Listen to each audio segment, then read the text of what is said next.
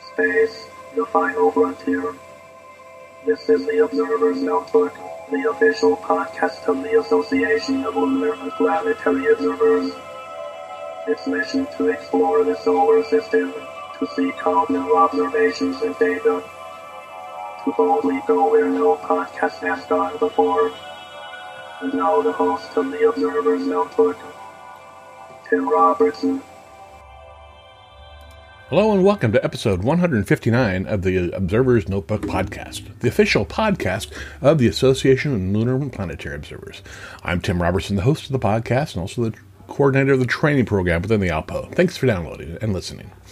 The ALPO collects and analyzes observations of various solar system bodies and associated phenomenon, and publishes detailed reports concerning these bodies in its quarterly publication, the Journal of the Association of Lunar and Planetary Observers. This podcast depends upon donations from you, our listeners, to keep it going. If you enjoy what you hear, please please donate via Patreon. You can start by giving as little as $1 a month. If you feel even more generous, for $5, you receive early access to the podcast before it goes public. For a monthly donation of $10, you receive a copy of the Novice Observer's Handbook. And for $35 a month, you receive producer credits on the podcast. You can help us out by going to www.patreon.com slash Observer's Notebook. And if you'd like to join the ALPO, membership is only $22 a year. For more information, find us on the internet at www.alpo-astronomy.org. And we're also on Facebook. Just search for ALPO Astronomy. And yes, this podcast also has a Facebook page as well. Just search for Observer's Notebook. And if you enjoy what you hear in the podcast, please subscribe. That way you'll never miss any episodes. And now, episode 159 with Carl Hergenrother, the Executive Director of the ALPO. Enjoy.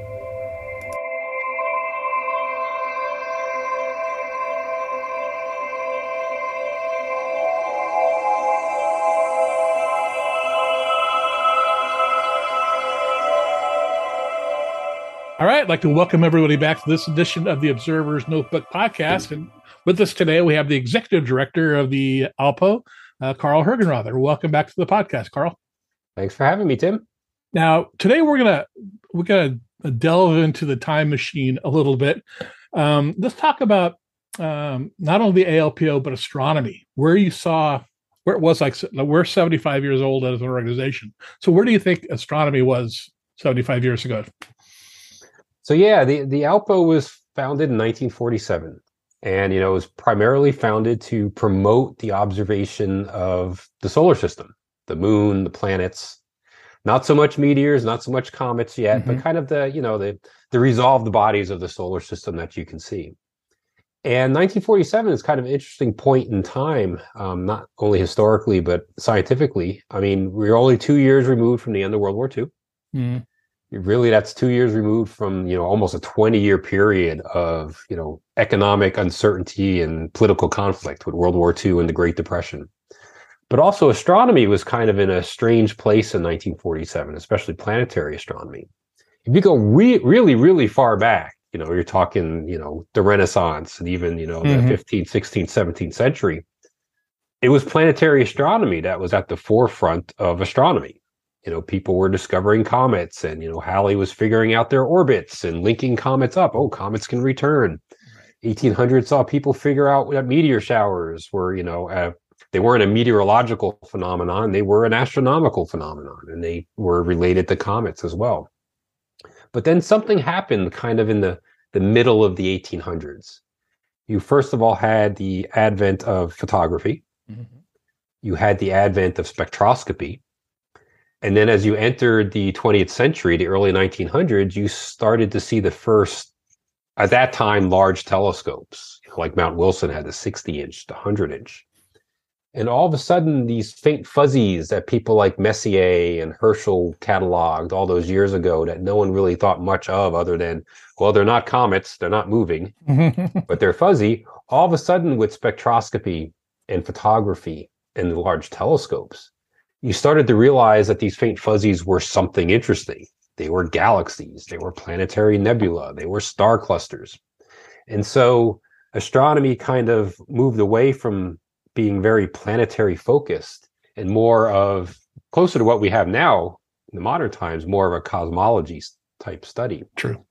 and also planetary wasn't helped by you can kind of say the uh, Mars Canal crisis, crisis, okay. where you know with Schiaparelli and with Lowell pushing the whole idea that there were canals on Mars, which is something that people were seeing visually, Mhm. and that these canals were to re, you know they were artificial creations of a dying advanced civilization on a drying out planet and of course after many many years it was realized that no that's not what's going on on mars and so in 1947 people looked at the mars and the moon as not places where there were butterflies and advanced civilizations and all this stuff but just dead worlds and i think that really kind of hurt planetary and so for the professional community planetary was almost a neglected field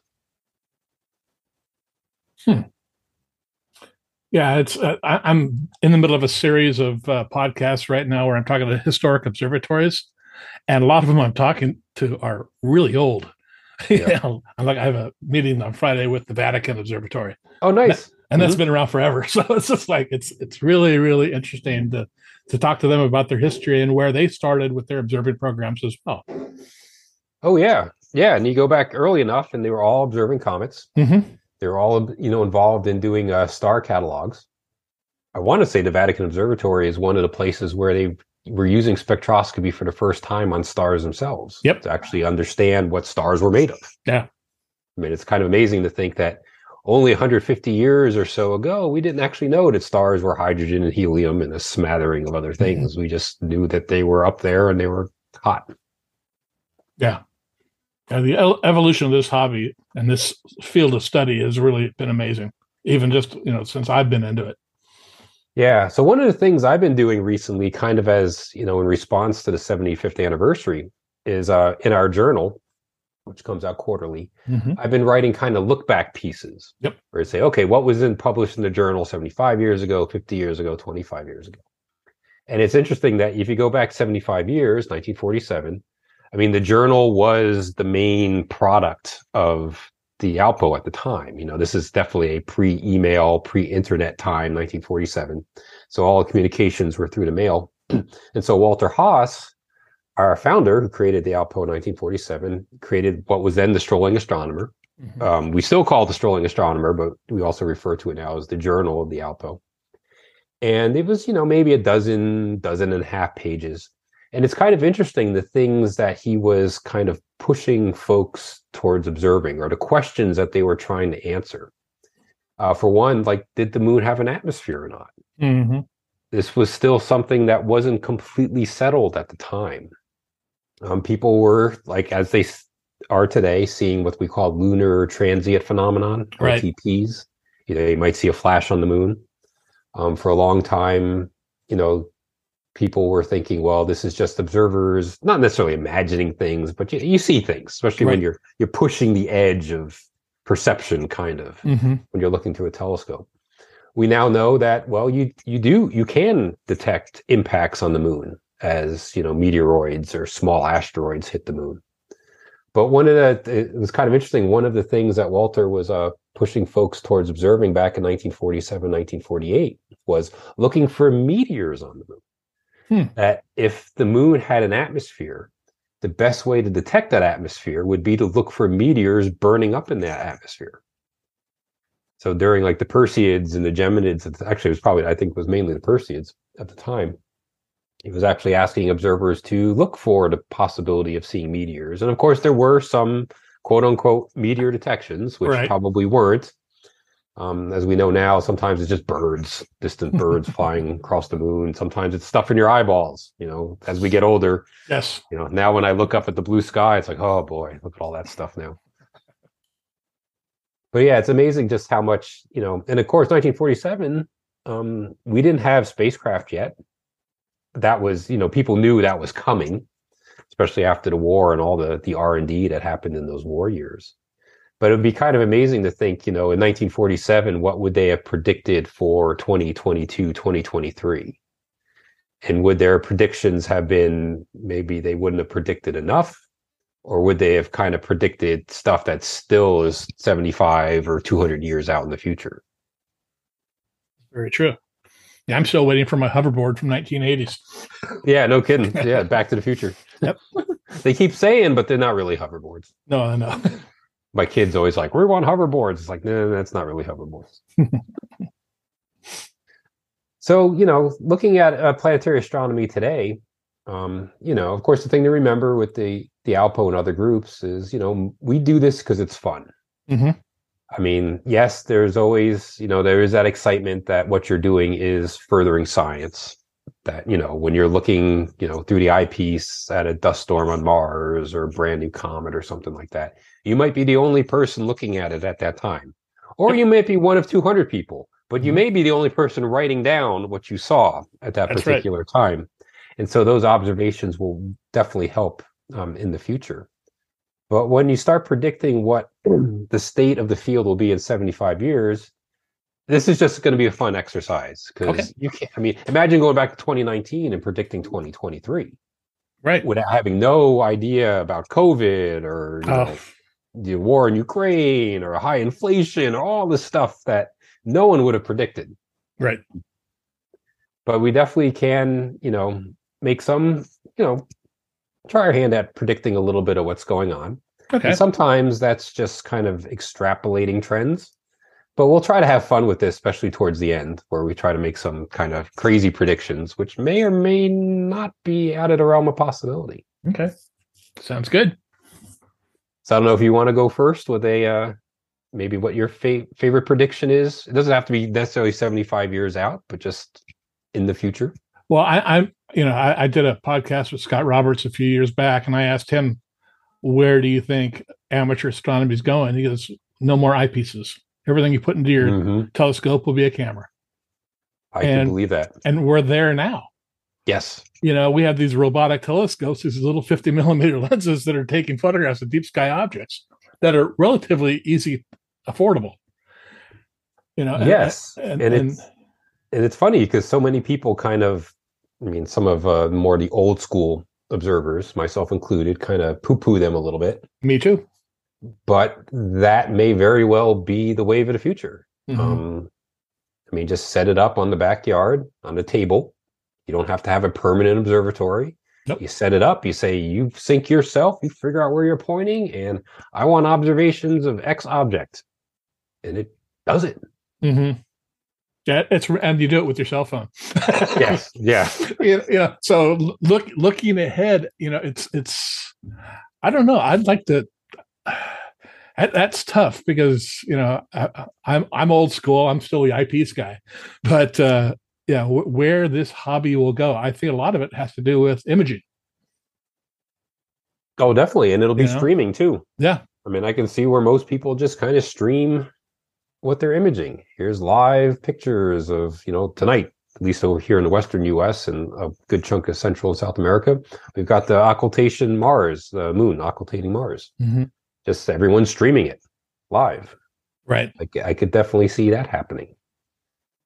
Yeah, and you know, as, and if you go back, you know, just go back 25, 30 years ago, the whole Dobsonian craze Oh yeah, of telescopes too. No one saw no one saw that. You know, it, it was just it was crazy. John Dobson revolutionized amateur astronomy, building these, you know, large aperture reflectors that were easy to operate. Oh yeah. Just look at the uh, you know again going back to the old Alpo journal Mhm. uh, you know, 75 years ago or whatever, you almost never see a telescope larger than about six or eight inches. Right. Because back then everyone was making their own telescopes. Right. So they were mostly reflectors, maybe some very small refractors, hmm but it was just stuff you could make yourself, usually very long focal length. So there was kind of a limit to how big your telescope could be. And now, I mean, how many people actually make their own optics? I mean, I know Mhm. people out there to do it, but the average person, myself included, average observer, just buys stuff. And for, I mean, it, it's not that expensive to get your hand on a large 12 inch or 16 inch No. Dobsonian that can track for you and it's go to. Right. It's amazing. Yeah. I- you know I. I'm sitting there busting my brain trying to come up with what I predict for the future, and it, it's it's difficult to to do that for me. I don't know. Yeah. So, I mean, one of the things I, I kind of made a short list of the uh, the positives and the negatives going forward, Okay. and I'll probably start off with the negatives, just because that way we end on a positive note. I like that.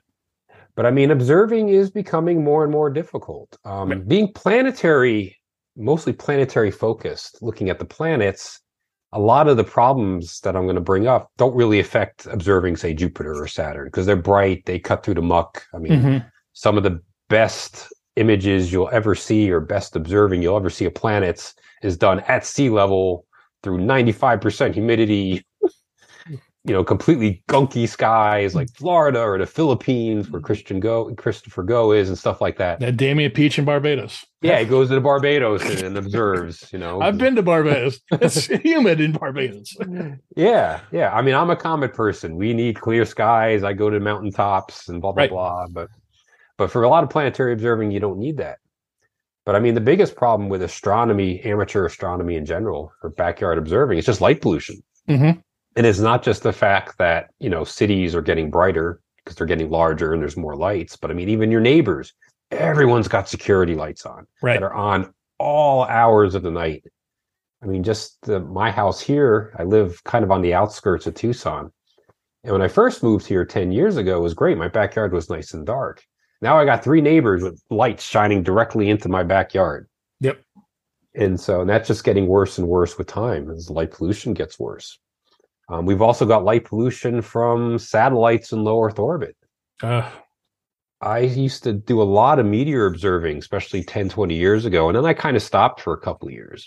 And then last year, I observed my first meteor shower in probably about three, four years. oh yeah. And I was shocked by how many satellites there were to the Oh. point where it was distracting.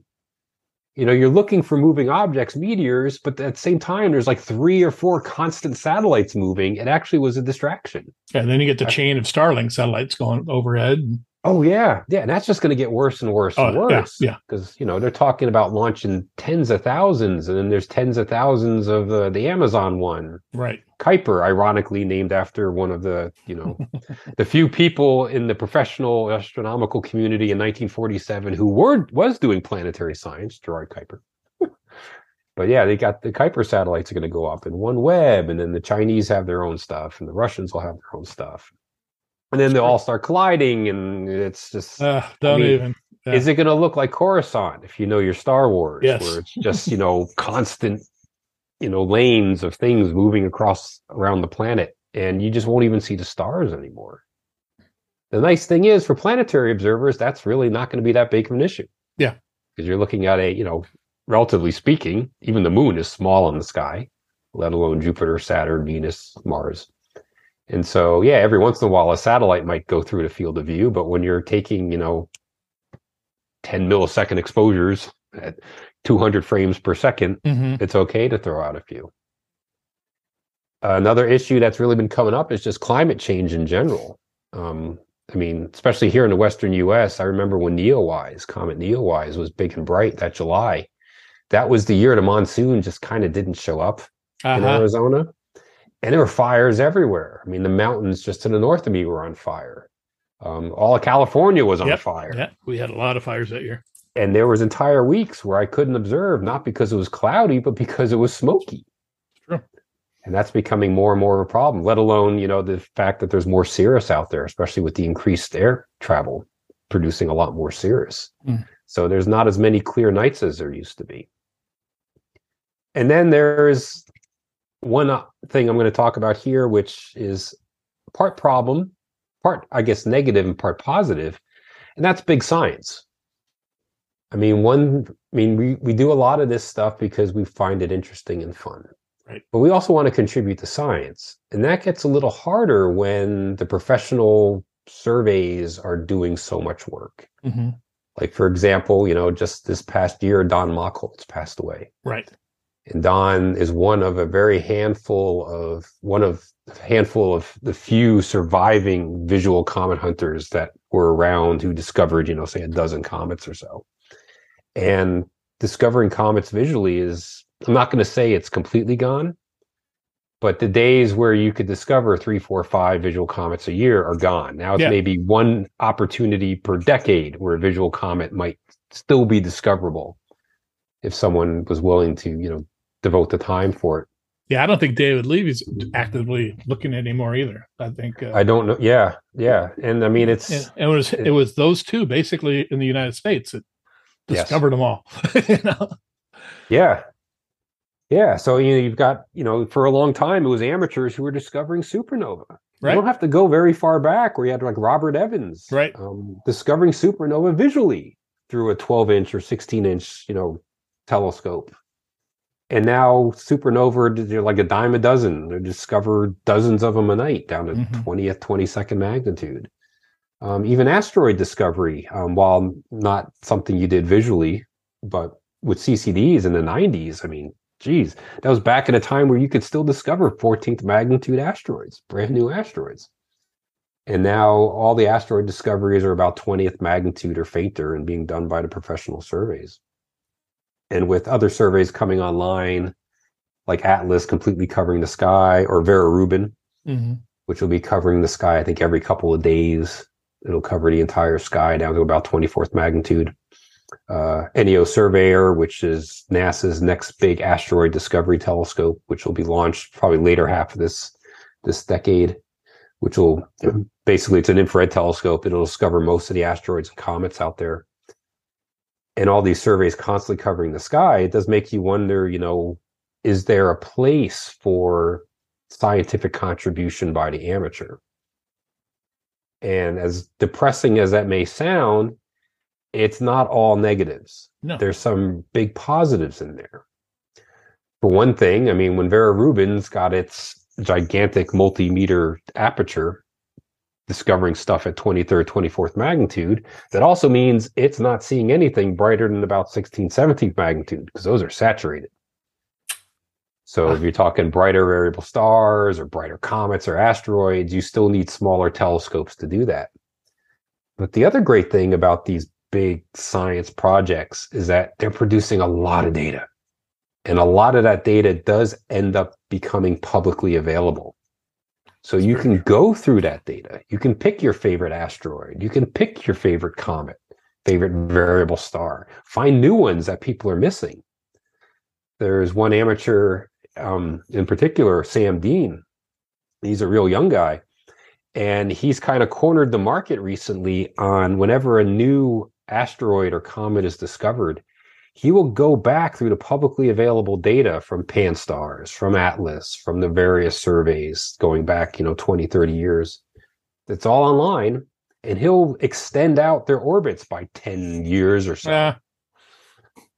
And that's the difference between here's an object that's borderline lost and here's an object with a perfect orbit and now you can actually do orbital integrations and you can, you know, observe it for the next five years. And those are the kind of things that you can do when you have access to these uh, data archives. and a lot of it is that through the citizen science Right. projects. Yes. Yeah, yeah, definitely. Definitely. Hmm.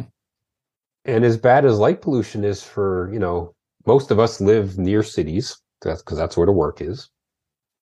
Um, light pollution is getting worse. So yes, it's a little harder to do observing from your backyard. But I mean, now with groups like iTelescopes, and before that Sierra Stars and Light Buckets and those groups, Sky Gems Observatory. I mean, you can just log in and observe with a telescope located in Australia or Namibia or Spain. Yeah, I, I'm a subscriber for the Slooh telescope. Right, right. So That's can- uh the Canary Islands, I think. That's Canary. so yeah, I can I can Yeah. log on any night and look at anything I want, basically with that telescope, and it'll do whatever images I want. It's pretty amazing. yeah, it's amazing that, you know, and here you have access rather than, you know, spend what could be a hefty sum of money to have your own 20 inch telescope with a, you know, 4K CCD in your backyard. Right. You can just pay for time on one of these telescopes located at a much better site than most of our backyards. That's exactly right. Yeah, I think I pay hundred bucks a year for that thing. And Yeah. it's it's it's amazing. I, I don't use it enough. And those, you know, telescopes that are being, uh, you know, becoming remotely available are becoming larger and larger. I Mhm. mean, right now, the largest ones are about, you know, 0.5, 0.6 meters. You're talking 20, 24 inch. But there are one meters out there. Right. And I know there are, like, you know, in Great Britain, they have a two meter telescope, the Faulkes telescope that a lot of the amateur groups have access to. And I can easily see a time where, you know, iTelescopes or some equivalent group might start selling time on a one or two meter telescope. Mhm. Not to mention, since we're talking about where will planetary astronomy be in 75 years, I would be willing to take the bet that in 75 years there will be a publicly accessible space telescope for Oh. amateurs to use. Oh, that's I, I see that as well. I would not be Yeah. surprised. I mean, that I was it. I think the uh, Planetary Society thought about doing that years ago. I think it was. They Yeah, you see proposals every once in a Yeah. while. But I can definitely I mean, right now, I mean, so many small universities, not even small uni I mean, small and large universities are launching their own CubeSats. Mhm. the you Yeah. know, small sats and CubeSats. I mean, it's not out of the realm of possibility for someone to invest. It doesn't even have to be a million dollars. It could be less than that. Just to throw a six or eight inch telescope into orbit. Mhm. Imagine just having an eight inch telescope without just to look at Jupiter. above the atmosphere. to, yeah, without the atmosphere to worry about. Yeah. I mean, that would be great. It would be. Let's do it. Yeah, no kidding. Let's take that. Uh, let's take that grant money we have in the ALPO. I mean, that's the funny thing is that you know right now the the AL, you know the Alpo doesn't have its own dedicated telescopes. Other organizations do, like the AAVSO has its own dedicated telescopes. Good point.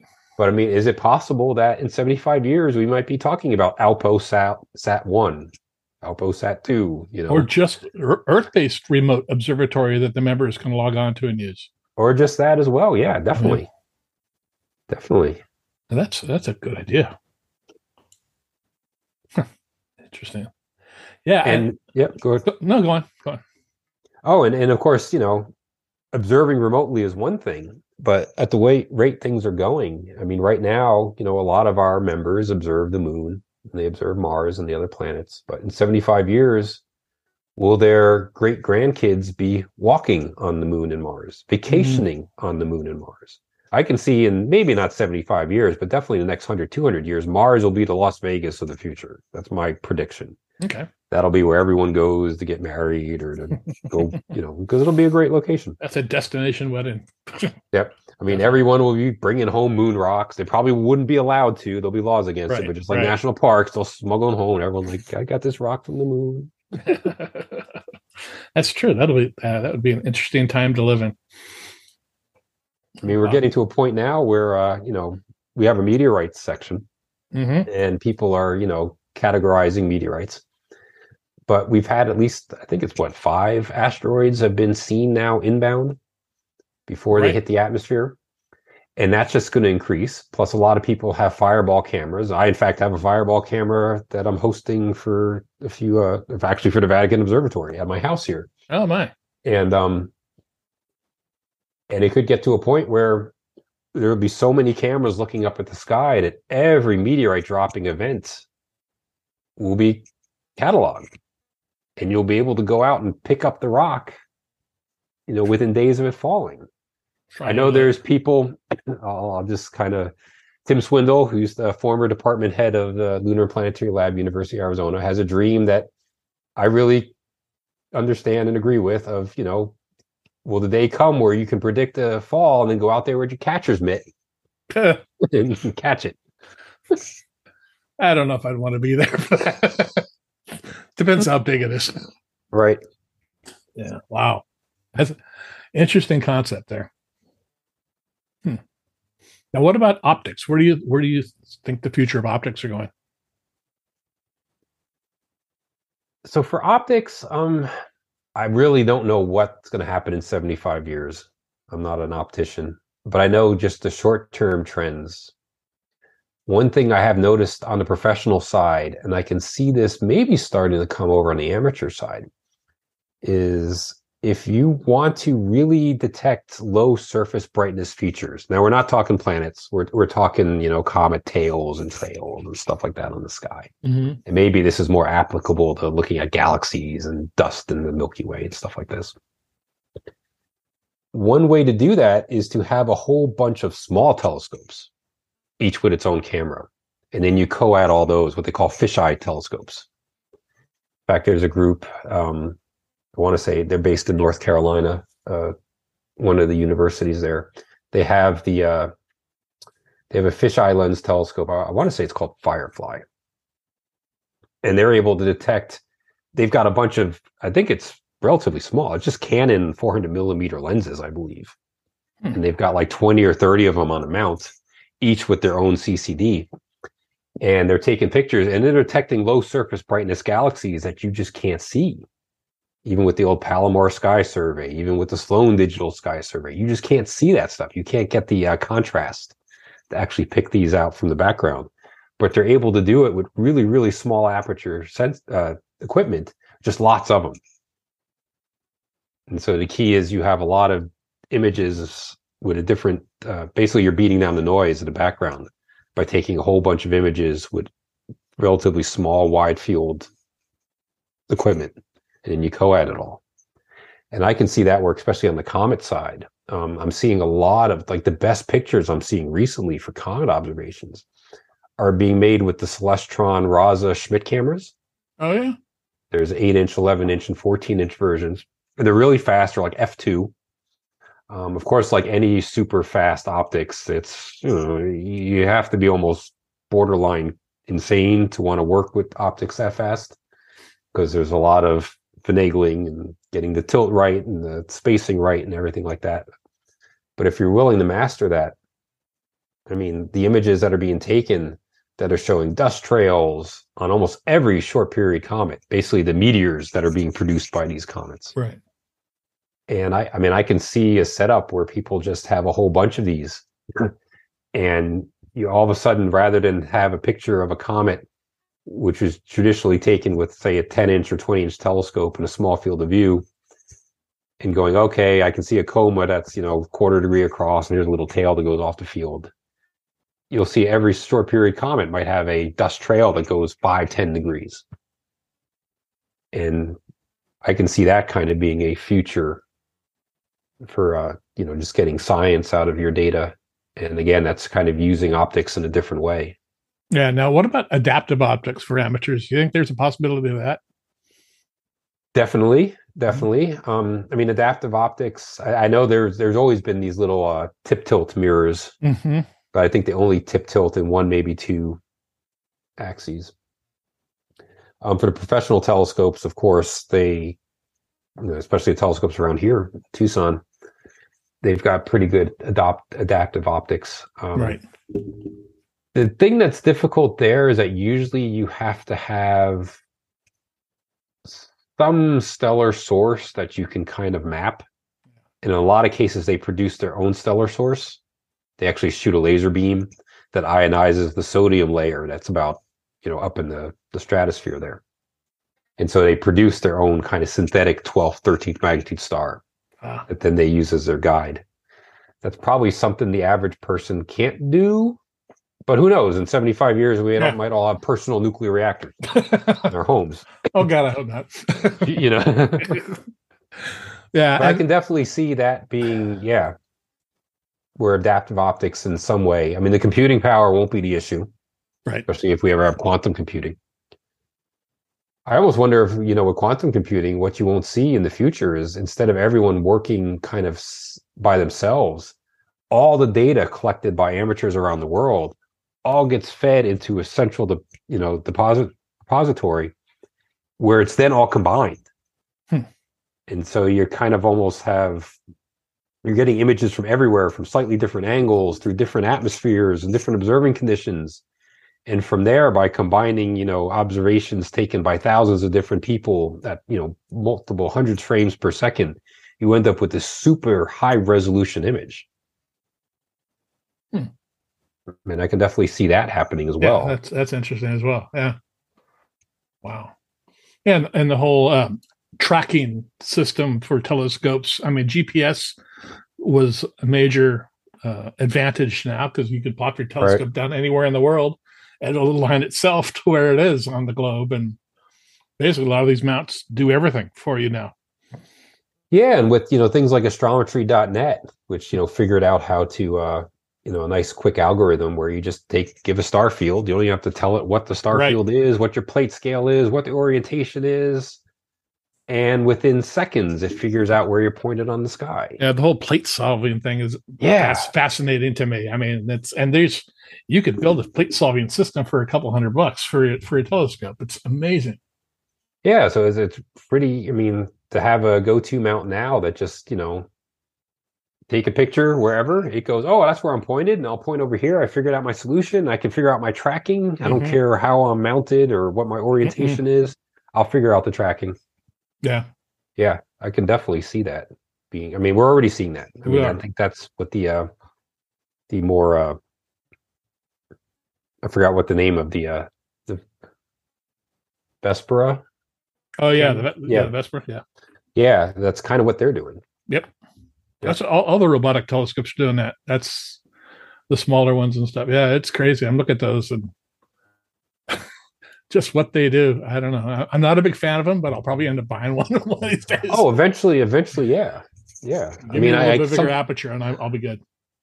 yeah, I mean, I, I just look at you know the the setup I have sometimes, and I go, why do I have to figure this out every single night? Mm-hmm. It should be able to figure it out for itself now. The, the technology is definitely there. The algorithms are definitely there. The, the infrastructure is there. Mm-hmm. It's just getting it all to work. Right. Every time. Yeah, that's Yeah. that's the key. Okay. What what else do you see in the future? Oh, 75 years from now. Hmm. So first of all, that's 2097, which is yeah, Thanks for that. is almost the 22nd century. Almost the 22nd century there. I mean, just looking over the next 75 years, Halley's comet will have uh, come and gone again. Oh my. In fact, this year it's at aphelion. Is it really? I think it's December of this year. It's at its furthest point. And they're still they still see it, don't they? Um, it's been a while actually. Has it? Okay. It has been a while. I don't know if there's any plans, say James Webb, to uh, you know look for it. Yeah. I know James Webb definitely tried to observe, and I think they were successful at observing Hale Bopp, Right. which will be kind of of course Hale Bopp's a much larger nucleus.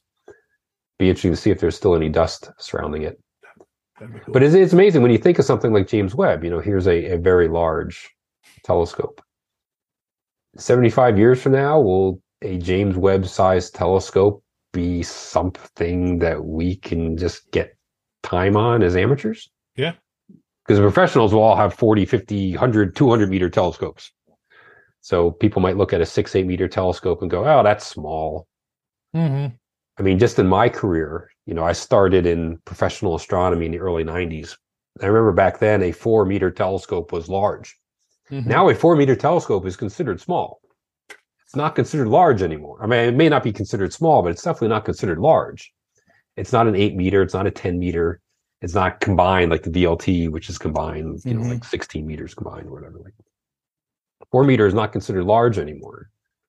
So could we see a time where, you know, a four meter telescope is on the earth is a small telescope that amateurs can use?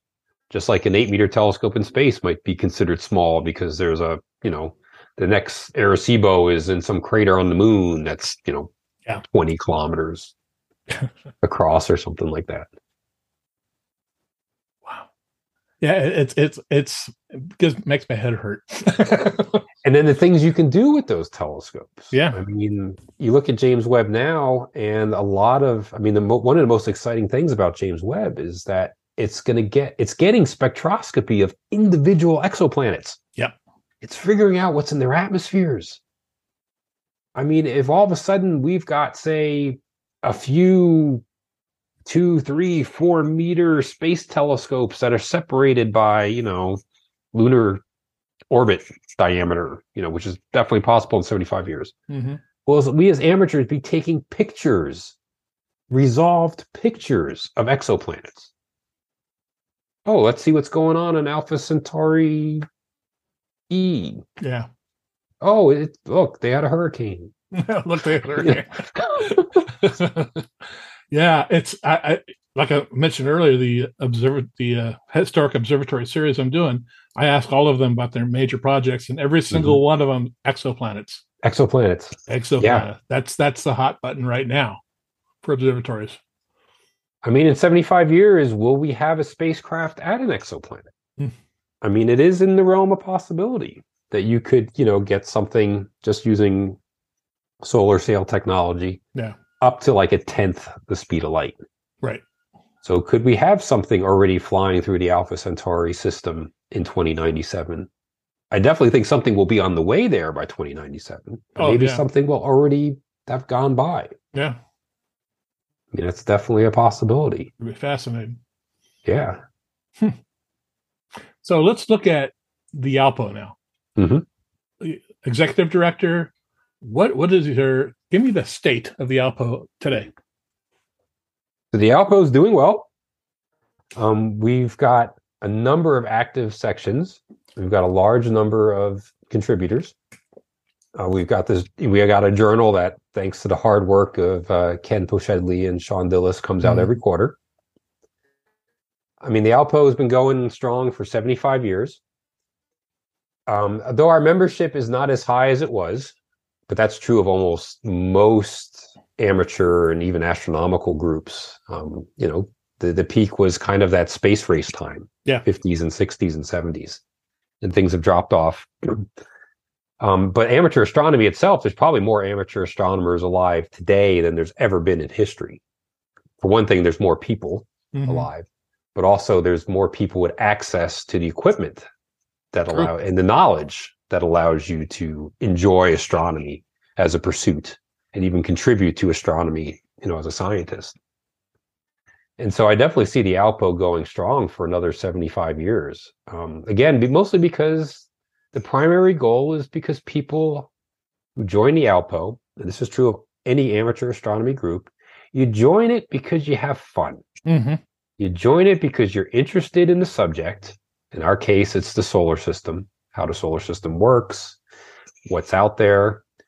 But it's also, you know, people kind of have a visceral connection with these objects. Mhm. And even though, yes, there probably will come a time, like you said, where no one really looks through the eyepiece anymore.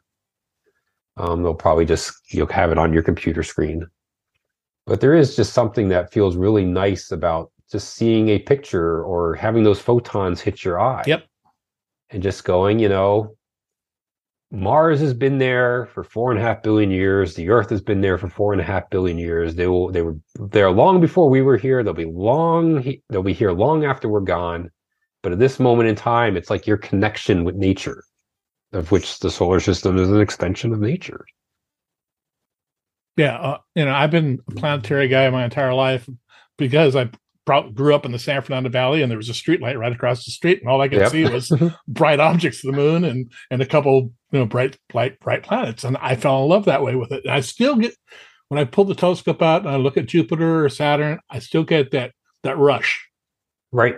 when I when I when I see those things visually, I still do, and I don't ever want to lose that. Even I'll look at the moon, and like when I did the training program, when I was in the training program in the '70s in the Alpo, you know, one of the craters I studied was Eratosthenes, and I did Mhm. probably 200 drawings of this thing.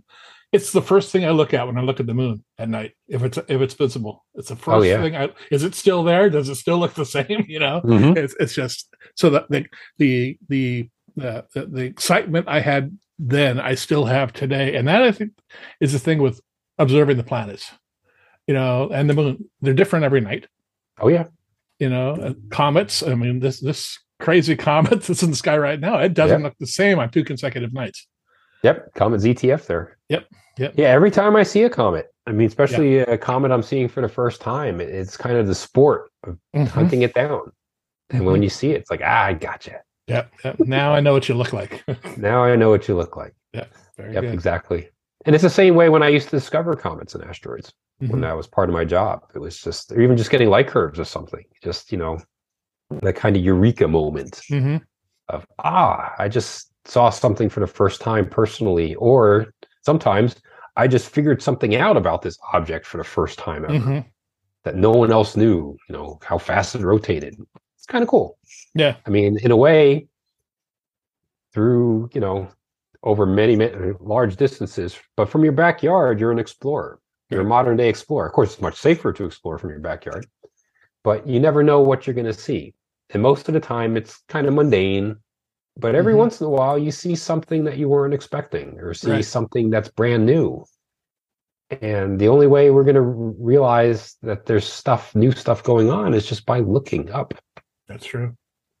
Yeah, and uh, when I got into the Alpo years ago, I was looking for things to look for through the Yeah. telescope. You know, I'd seen all the planets and stuff like that, but I hadn't studied them.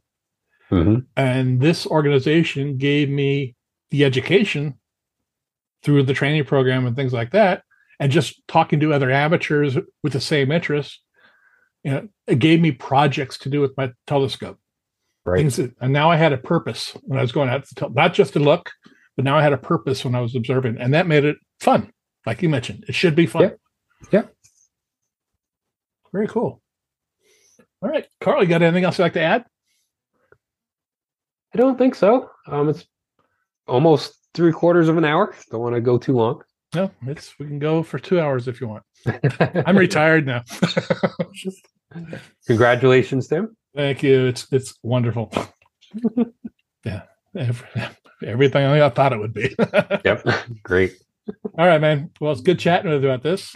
Yeah, and then in 2097, we'll come back and do another podcast and see how our predictions held up. I'll put it on my calendar. Yep.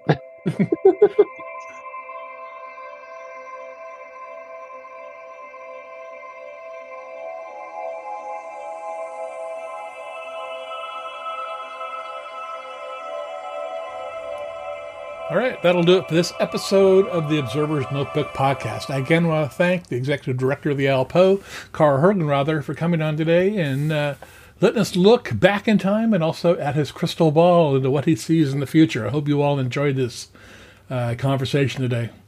We upload new episodes of the Observer's Notebook on the 1st and 15th of every month. If you enjoy it, you can subscribe on iTunes. If you do, please rate and review it. We also are available on Apple Radio, iHeartRadio, SoundCloud, Spreaker, Google Play, Stitcher, Amazon, Echo, Spotify, and these podcasts are also available on our YouTube channel. You can help support the podcast by donating to it via Patreon, where you can give up to 35 podcasts, Steve Siedentop and Michael Moyer for their generous support. Thank you very much, gentlemen. The link for Patreon as well as the link for the Alpo is in the show notes. If you'd like to get a hold of me, my email address is cometman at cometman.net or on Twitter at, at observersnbpod. And until next time, I hope that you always have clear and steady skies. Thanks for listening.